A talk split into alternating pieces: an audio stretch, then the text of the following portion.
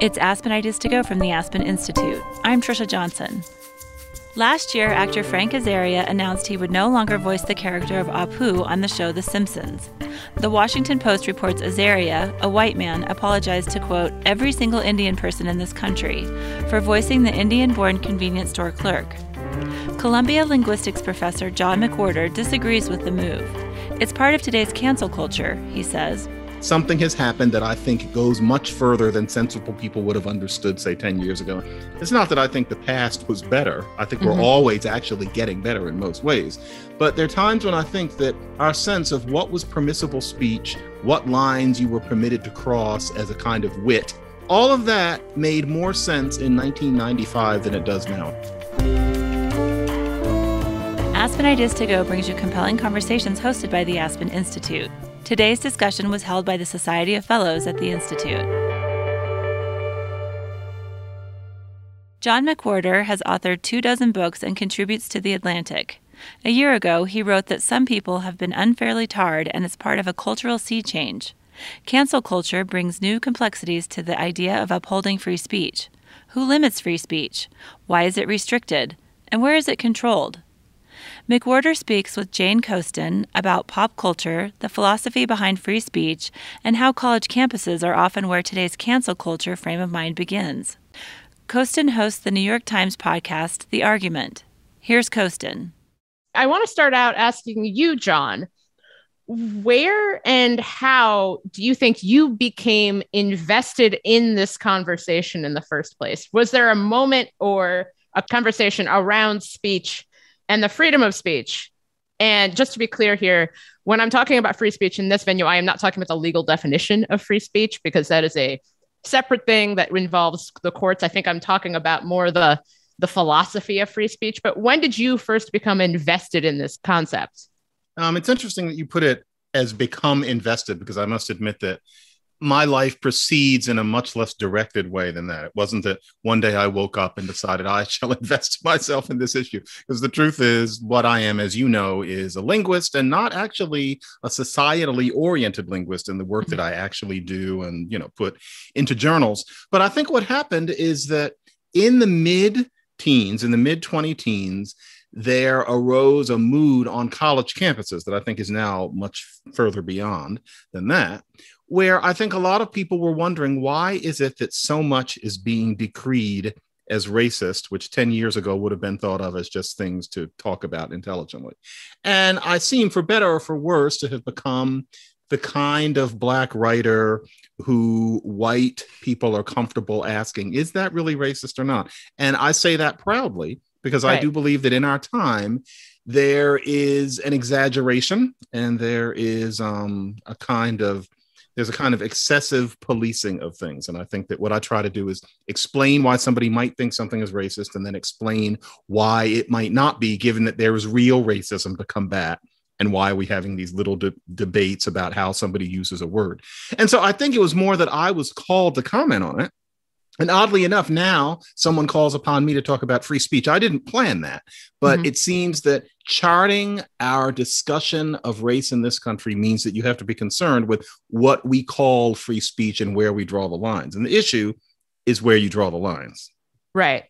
I think that for me, I come from, I was thinking about this because there is no like, ah, the scales fell from my eyes or I was struck by lightning no. or I had no road to Damascus moment. Um, but I think for me, I was interested in what I'm always focused on, which I'm aware is there, there was a conversation about this happening online, but I, I am someone who hypocrisy to me is my least favorite thing. It is like my trigger point of concepts. And I grew up in a very um, conservative city in the city of Cincinnati. Um, famously, Mark Twain said that when the world ended, he wanted to go to Cincinnati because then he'd have 10 more years. And I grew up in an environment in which um, he was right. Uh, conversations about uh, sexual orientation and gender identity were heavily limited, and that the spe- that type of speech and speech around art and um, pr- some listeners might remember and Cincinnati was the host of the uh, Robert Mapplethorpe debate over art and speech and the freedom of art as speech. And so it's been really interesting to me to go from a very conservative background um, or context more accurately. I was in a liberal household in a very conservative context and see that there were a lot of things about which you were not supposed to talk about or that were supposed to be kept from you and see that in some ways that the sides well the sides didn't exactly turn because i think that one thing i think is interesting is that when we say freedom of speech freedom of thought the question really is freedom of which speech freedom of which thought and i because i think a lot about the fact that um, if we are all honest with ourselves, we all have speech that we find anathema and that we would want to be removed from the public sphere. For instance, when mm-hmm. people start getting very upset about people getting banned from Twitter, there's always a moment where they're like, but the Ayatollah is allowed to tweet because there's, you know, obviously you should kick the Ayatollah off Twitter. and obviously, Twitter's a private entity, they can do this. But I'm interested to see because I was thinking you noted that a lot of this um, for you, this conversation centers around race on college campuses. And I would be curious if that in some ways comes not just from students and from kind of grassroots popular culture around conversations on race, but also I would argue from the expansion of human resources departments on college campuses. I think about this a lot with um, diversity, equity, inclusion efforts where in some ways they are attempting to do something. They're like, we need to have this department that will tell people not to say this because if someone says this, we will get sued. So I'm mm-hmm. interested, your experience, you obviously work on college campuses. Has it been coming from students? Has it been coming from administration? Has there been kind of an interweaving of those two in your experience of the curtailing of speech? Um, it starts with um, something that happens on campuses and is led by students, and not just undergraduates, but graduate students and young professors. But then what's happened is that it's jumped the rail into society as a whole, where there is a kind of person who feels that defenestrating people is a necessary awkwardness in making the world a better place. And I genuinely think that these people are well intentioned. I have a name for them. I call them the elect. And I mean it to, you know, I'm thumbing my nose a little bit, but I think the elect really do feel that they're making the world a better place and that sometimes to make an omelet, you have to crack some eggs. But I agree with you about the hypocrisy. I like to call it the mendacity because I like a certain scene in Cat on a Hot Tin Roof. But what really bothers me, the reason I started doing race was because I don't like it. It's not so much undergraduates. I understand when somebody's 19. I was 19 just a few years ago. I like to pretend. So I get that. What bothers me is when somebody 50, you know, and I, I'm 55, a person who's grown 50 is standing in front of me and clearly lying and you're not supposed to call them on it. That bothered me when I was 30 and I was at UC Berkeley and there was the demise of racial preferences. And I listened to people of all colors and all political stripes saying things they didn't mean. And even today, I'll give you something I've never written about and I'm not going to, and I don't think about it much, but here's a little something. I don't think most people, regardless of level of education, regardless of intelligence or sensitivity, I don't think most Americans think that it was a bad thing that Hank Azaria, a white man, did the voice of Apu on The Simpsons. Apu was a fully realized and very dignified character.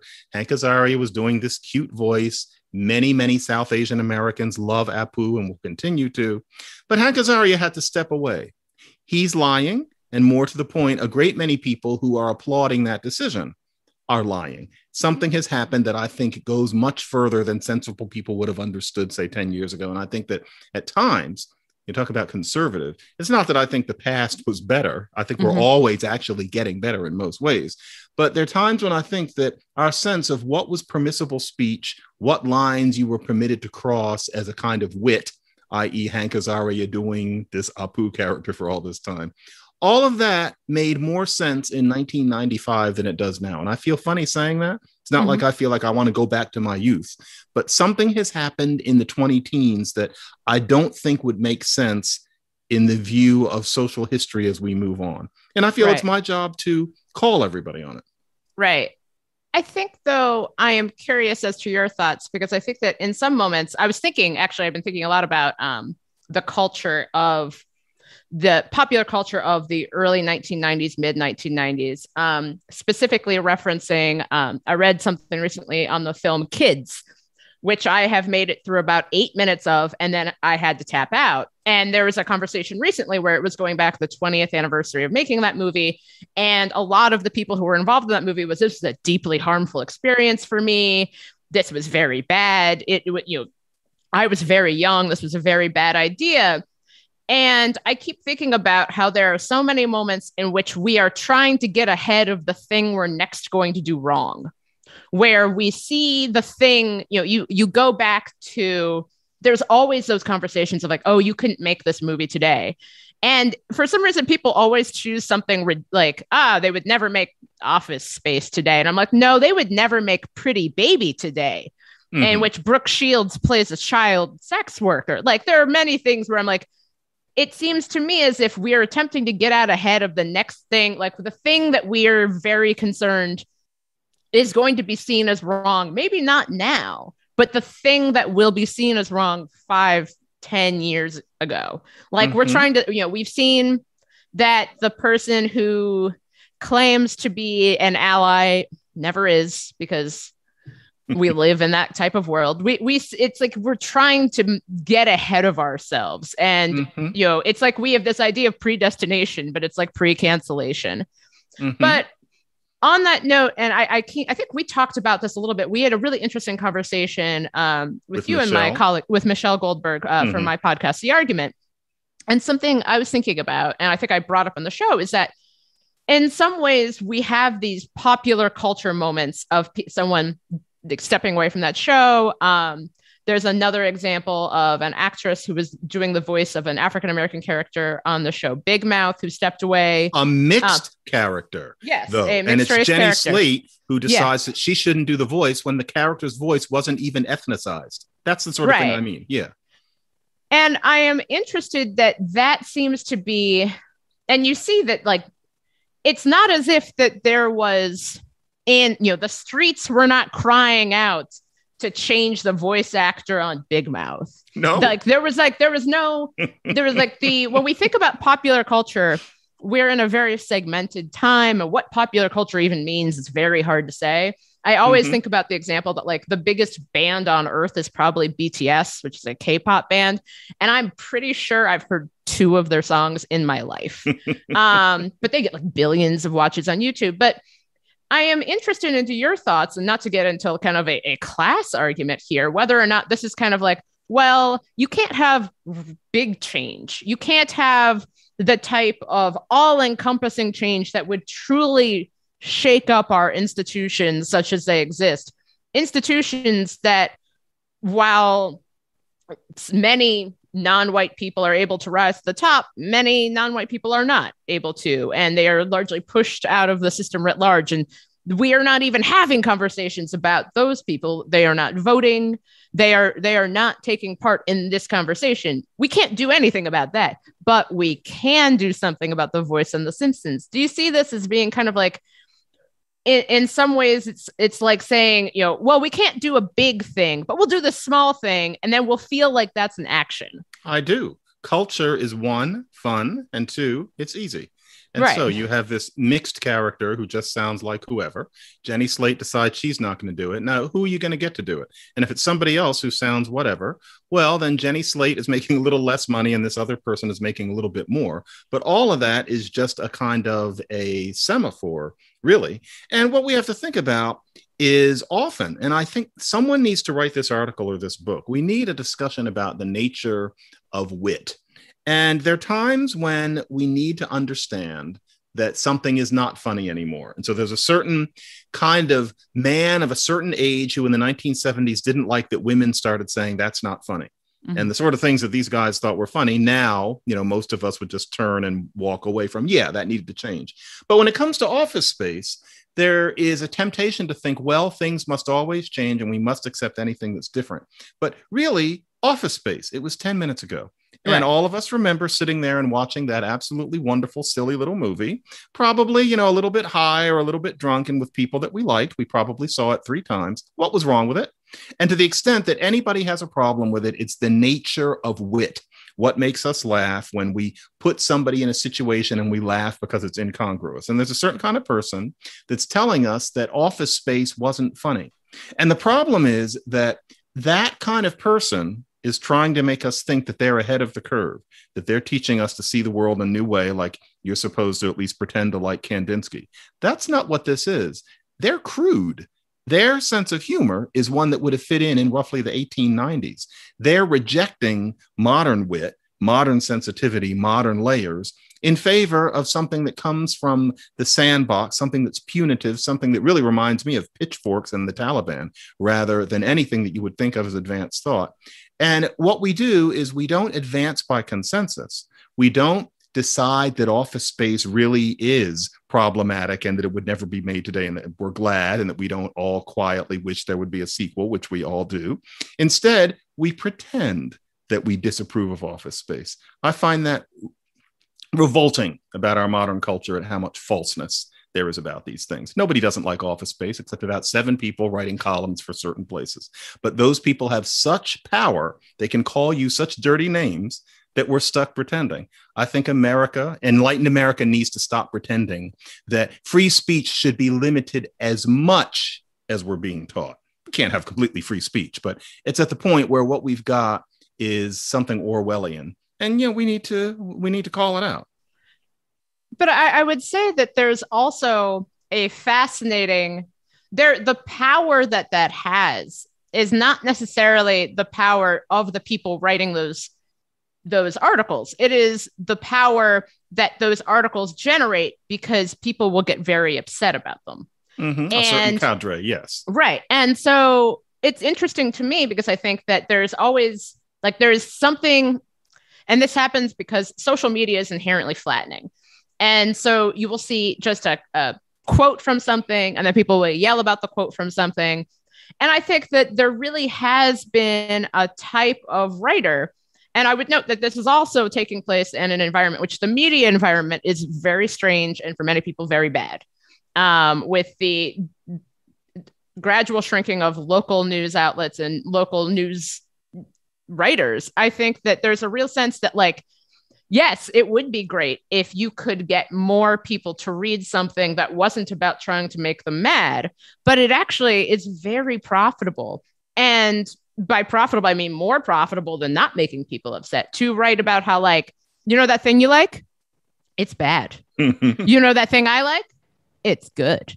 And you could do that for basically anything. Um, I think a lot about how um, well, uh, this actually gets to something I'm curious about about you. Is there anything when you've had these conversations with people, has your mind been changed where you are thinking about some piece of culture or some cultural or linguistic totem that someone sits down and talks with you and and you're like actually I think you're correct. I, I and I'll give you an example of something that I've been thinking about a lot. So I love true crime. If you give me a podcast or a book or a documentary about a serial killer, I'm like, yes, I will read it, whatever it is. it is like, I can't explain. I, I think, I mean, it's probably the same thing of like, you know, I don't rubberneck at car accidents. I don't do any of those things, but I am deeply fascinated. I'm, I think of myself as being fascinated with the criminal mind and with the investigatory process but there is something very like visceral about that where you're just like oh i've heard about that serial killer. Give me the one that's like even worse. And there's been a shift within the true crime space to be like hang on a second. One a lot of true crime writing assumes that like that the serial killer or the killer in this instance is like a super genius when actually in many cases they were not super geniuses. Police were very bad at their jobs. Also the victims are largely kept out of it you just become like nameless woman, nameless sex worker. You know about, say, Jeffrey Dahmer or Ted Bundy, but you know don't know any of the names of their victims. And you see that with movies that are made about Ted Bundy, where it ignores, you know, he murdered a 12 year old girl, he murdered women at the University of Washington. Like, and yet you're like, ah, Ted Bundy, he was so charismatic or something. So I've been thinking a lot about how, like, a couple of years ago, if someone would have been like, obviously, you know, I would hope that people wouldn't just yell, that's problematic at me. But like, this has been something I've been thinking a lot about. I'm like, hey, this thing I like, I maybe should think about that a little bit. Like, not in a like, I must ban this in a performative way or be if say on Twitter, I'm going to stop listening to true crime podcasts. But I have been thinking a lot about like, am I making a decision by listening to this? It's going to generate more of this. And then going, is that how is that going to make the victims' families feel? Mm-hmm. How am I making, how am I contributing to this? So I, I'm curious for you if there's been a moment or a something that was like that for you. Yeah. If you never change your mind, you're not really thinking. If you look at somebody who's trying to think in the public sphere over the years, if they're still saying the same thing, you know, year after year after year and nothing changes, they're not really thinking. And so, yeah, I have my mind changed to an extent. But I would have to say, in this particular era, not that much, because I think that we're being presented with something forced and extreme. But for example, random example, we're talking about these examples of pop culture. Yeah. I really like Bob's Burgers. I yeah. think it's one it's of the funniest show. things that has ever existed. And right. yet there's some people who disapprove of the fact that one of the lead women is done by a man. And then there's also the Jocelyn character who's done by mm-hmm. that same man. And she's so funny. I'm on the floor every time she talks. But that same guy, and there's a little tradition on that show of guys doing women. Mm-hmm. I don't think it was meant as hurtful, but no. I've heard it said that they shouldn't have any more of that like that that was the way they did it in the beginning but you know after that let's give women the work of doing women's voices i get that yeah mm-hmm. i mean there are things that we could fix about ourselves but the hang 'em high this is something ist business where something is you know you, you can't cancel something on the internet the idea being boycott this stop watching it it's so problematic that we should throw it into a ditch that has taken on too much of a pitch because of the nature of social media. It's not that human nature has changed, but as you're implying, you can create a message on Twitter in particular that has an effect that would have been you know, physically impossible, infrastructurally impossible just 15 years ago. And so we're learning new aspects of being human and what happens with social psychology. So yeah, I can bend you know, if I I always try to think to myself, don't just sit with a straight back and resist anything anybody says against what you think because that's becoming recreational. You're kind of recreating the other right. side. Probably you're going to be wrong about something. But then on the other hand, I do feel like I have my principles and I feel like there's something that needs to be pushed back against these days more than accepted. Right. How do you avoid being performative in doing so? I think that there's a real be honest with yourself. Yeah. I think that that honesty is essential because I become there is performativity is so natural to fall into in which you become this idea of like you are that person who stands mm-hmm. for X.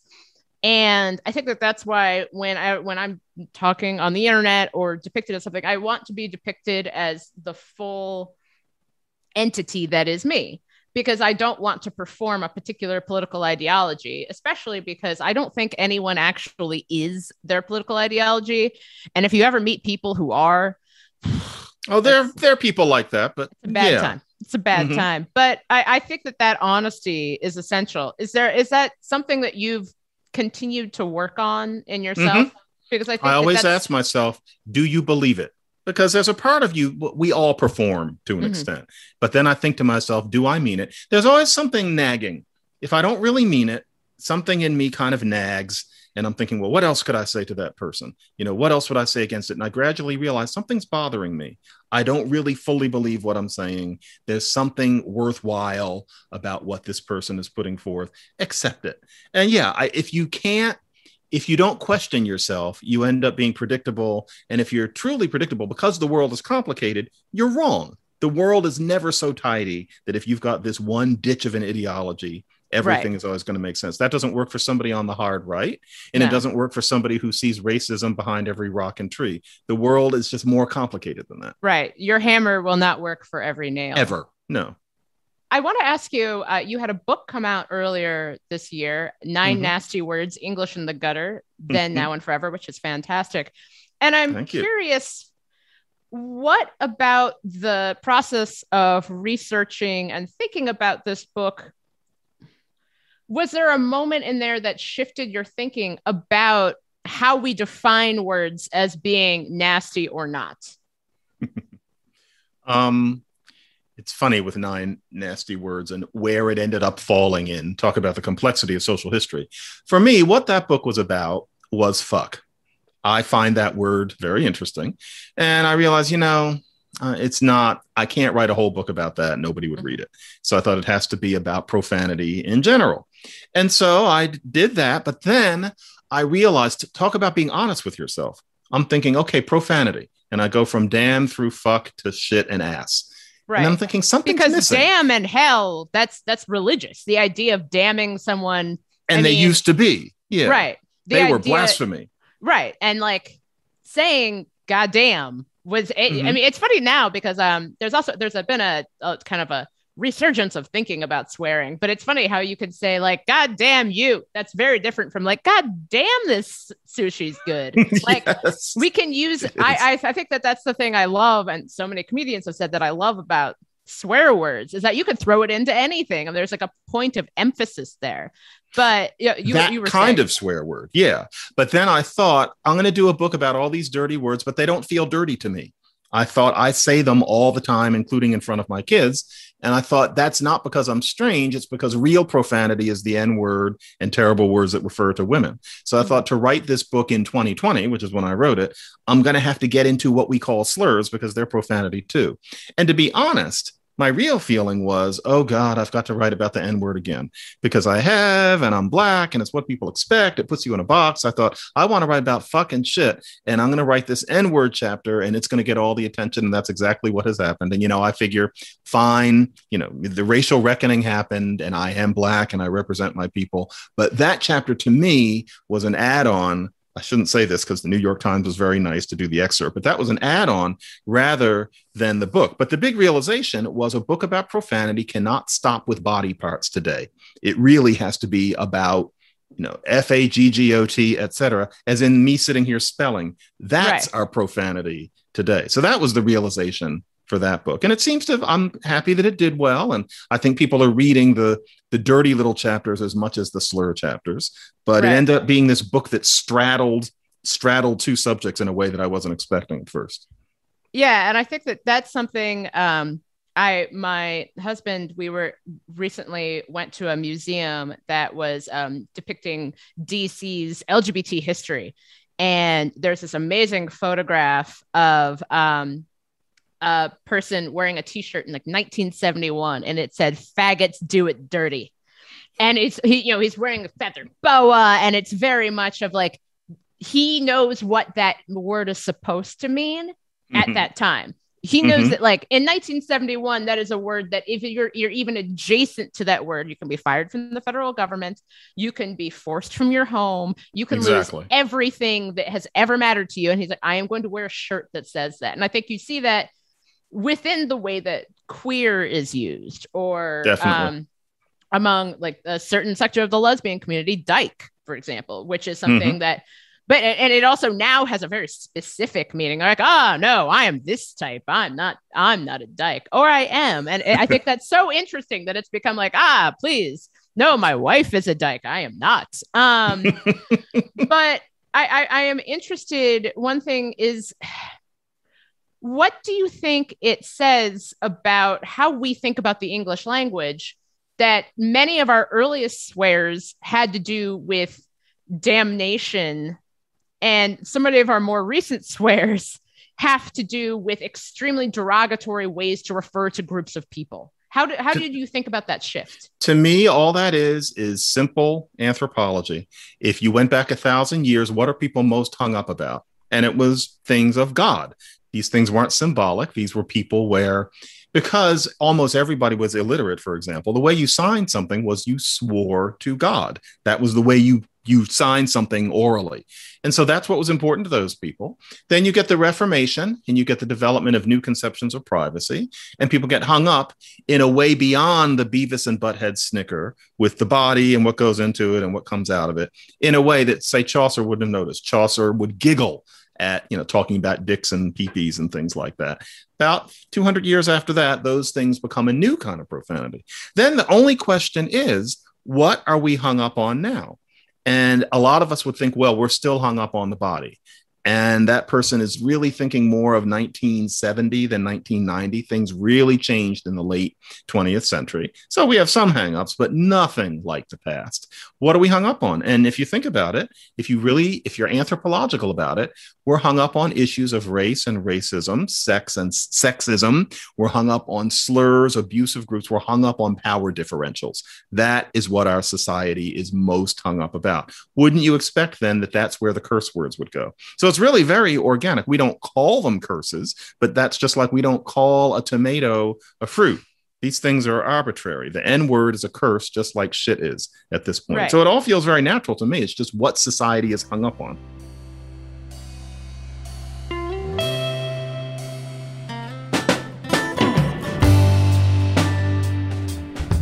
This month, the team that created the Aspen Ideas Festival is partnering with McCourt to hold Unfinished Live. Technologists, journalists, artists, changemakers, and others will gather at the Shed in New York City for two days of dynamic talks. They will explore a decentralized future where new technologies can enable a stronger democracy and fairer economy. Join us in New York on September 23rd and 24th. Discover more at live.unfinished.com and find a link to RSVP in our show notes.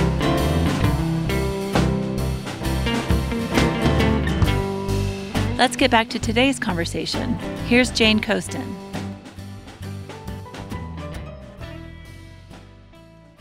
So you mentioned that there was kind of this dramatic shift in language and in how we understand language that happens in the 60s, 70s, and 80s.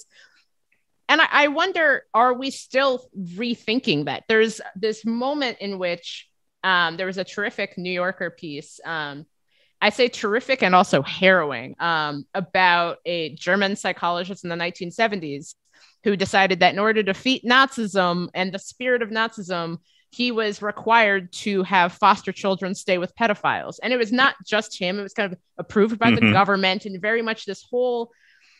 We seem to always swing between libertinism and whatever the exa- the exact opposite of libertinism. And i'm interested in how that's reflected in our language because um, you you think about how I, i'm always thinking about how all in the family the television show from the 1970s the you know the opening song is about how those were the days and how the 1970s are you know this terrible time in which we've lost all like we keep doing having these moments in which we we go too far and then we swing back and then we go further and then we swing back and we go further and we swing back.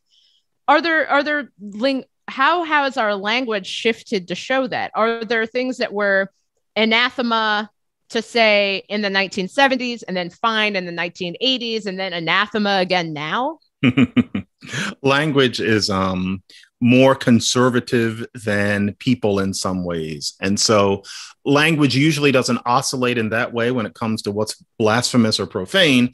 What is considered profane tends to stick and then wash away regardless of what the tone of the times are. And so, for example, in the 1920s, a lot of people, mostly white people in certain cities, you know, those are the people who get written about, but white people in cities were doing all sorts of libertine things and reconceiving notions of sex and bodily movement and relationships. But notions of profanity stayed pretty much the same. A certain kind of person cursed more, but that didn't change the way most of the country related. The interesting thing about the 70s, though, is that you can hear so much relatively natural speech even on TV. So the way people talk on Dick Van Dyke is very cosseted. The way people talked on the Jeffersons was much realer. And the most interesting thing that you can see about it is that nobody on the Jeffersons says damn or fuck or shit, but on the Jeffersons, within reason, people do say the N word. And sometimes it's affectionate, sometimes it's not affectionate, but there's no pox on that yet. Sometimes they even have white people saying it. And I remember thinking of it as a very, you know, up to the minute show when I was eight and nine years old. But today, those things, including in All in the Family, if you try to resurrect the episodes, you have to bleep those things out. Whereas I remember sitting in you know living room with my social worker teacher mother and you know college administrator father people were like i'm going to do it people were yelling nigger on tv and nobody right. thought anything of it because the word hadn't become profane yet. It was it was a slur. Things changed about 30 years later. what do you think drove that change? Because there's that that whole the Chris Rock sketch about well, there's nigga and then there's nigger, and those are 2 mm-hmm. different things. And but I think it also has to do with the usage of that term and we all know what that means we all know there's a very there's a big difference between the familial usage which is what drives me nuts when you see um, occasionally in right-leaning publications they're like well they use it in rap music and i'm like yes it's the same reason why like I can say something to a sibling or a friend, and I would not say the same thing to like different word, yeah, a nurse at a hospital. Like it's clearly contextual. But what do you think that? How do you think that that shift happened, where it just became outside of a very specific use of just being like, you can't use it, it's out, don't use it, not at all, not even with the A. Mm-hmm.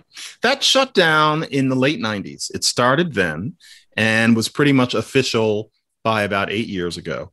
And all I can say is that what corresponds with that is the internet. Exactly why and how, I don't think I'm smart enough right now to figure out because it wasn't just social media, because that really settles in as default starting in 2009. And the N word, the wagons were already circling. It starts with Christopher Darden, officially, it starts with Christopher Darden's speech during the OJ trial, but he wasn't a very charismatic figure. It's not as if people were hearkening to him. He was the first person, though, to imply that it was now profanity, although he didn't use that word. But yeah, back in the late 90s, I remember doing radio interviews where, with taste, you could say the word when you were only referring to it. Nobody thought anything of it, white or black. That was unthinkable by 10 years later. And it seems to have to do with how much more quickly we can communicate with each other, and therefore, how much more effectively a certain kind of person who's as we might put it, ahead of the curve that the rest of us are on, feels about these things. And next thing you know, you have people being fired for using something that sounds like the word. Nobody would have imagined that in 1995. But clearly the internet has something to do with this. When there was just TV, that sort of thing wasn't happening.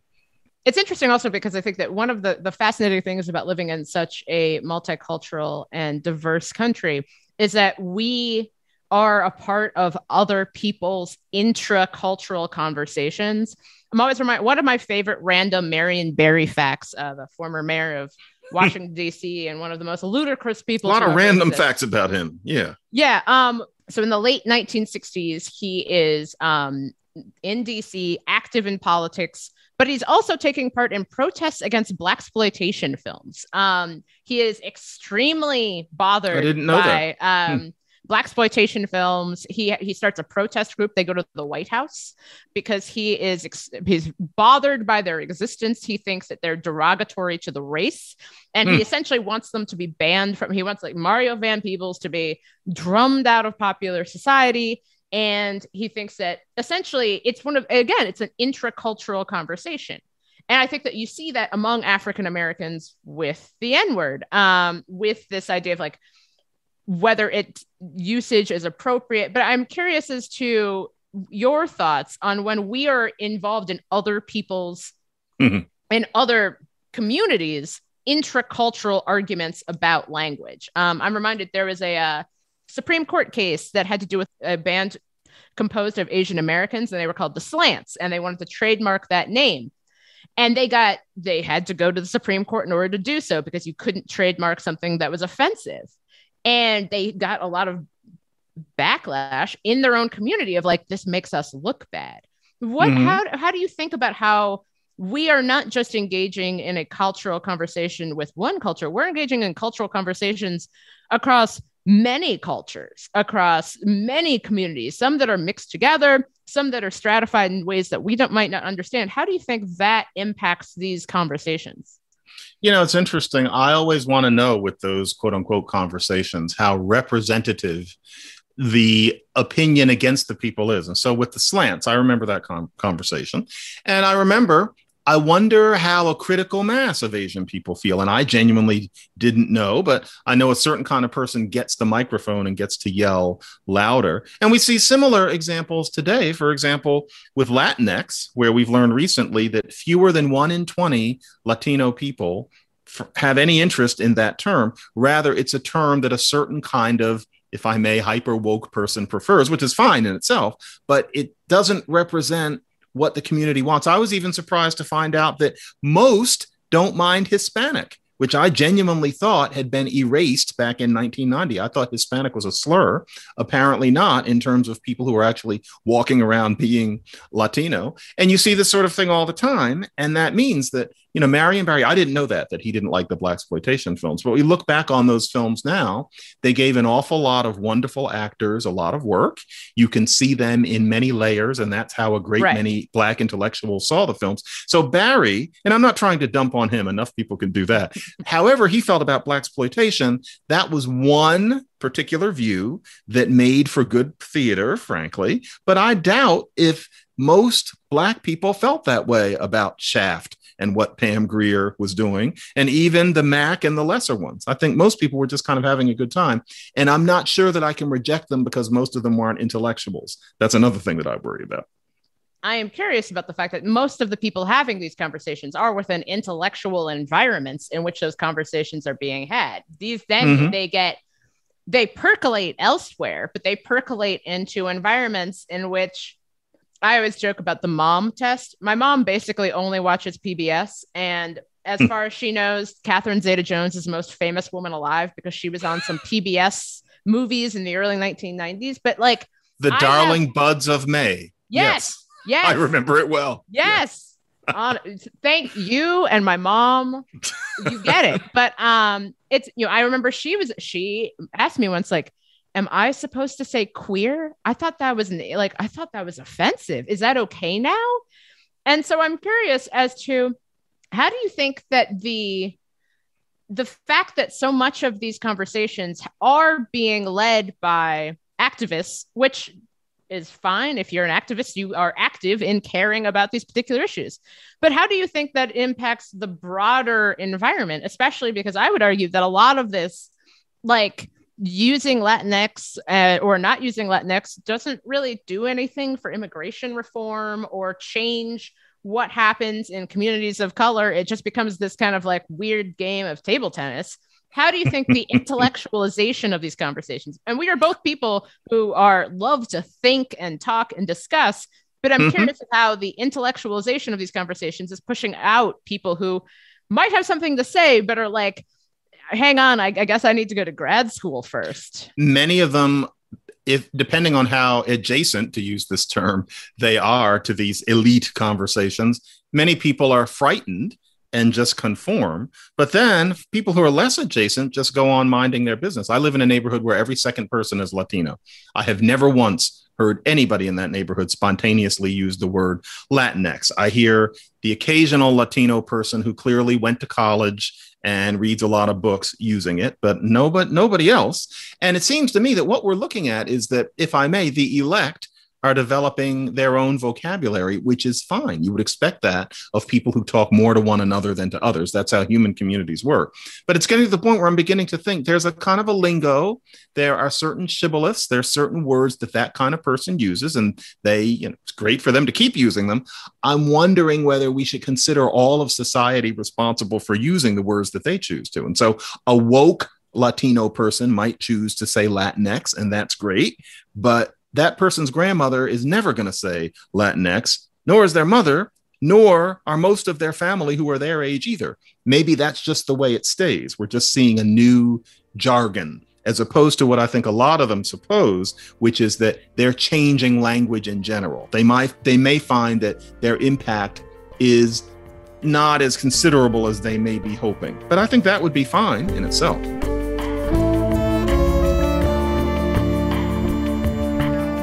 John McWhorter teaches linguistics at Columbia University. He's authored more than 20 books, including ones on language like Nine Nasty Words and The Language Hoax, as well as books on race such as Losing the Race. He hosts the podcast Lexicon Valley. Jane Coaston hosts The Argument, which is a New York Times podcast. This conversation was held August 12th for members of the Society of Fellows, which is a national community of leaders who support the Aspen Institute. To view a video of the conversation, hear more like it, and learn more about SOF, go to aspeninstitute.org forward slash SOF. Make sure to subscribe to Aspen Ideas to Go wherever you listen to podcasts. Follow Aspen Ideas year round on social media at Aspen Ideas. Today's show was programmed by the Society of Fellows and produced by Marci Krivonen and me. Our music is by Wonderly. I'm Trisha Johnson. Thanks for joining me.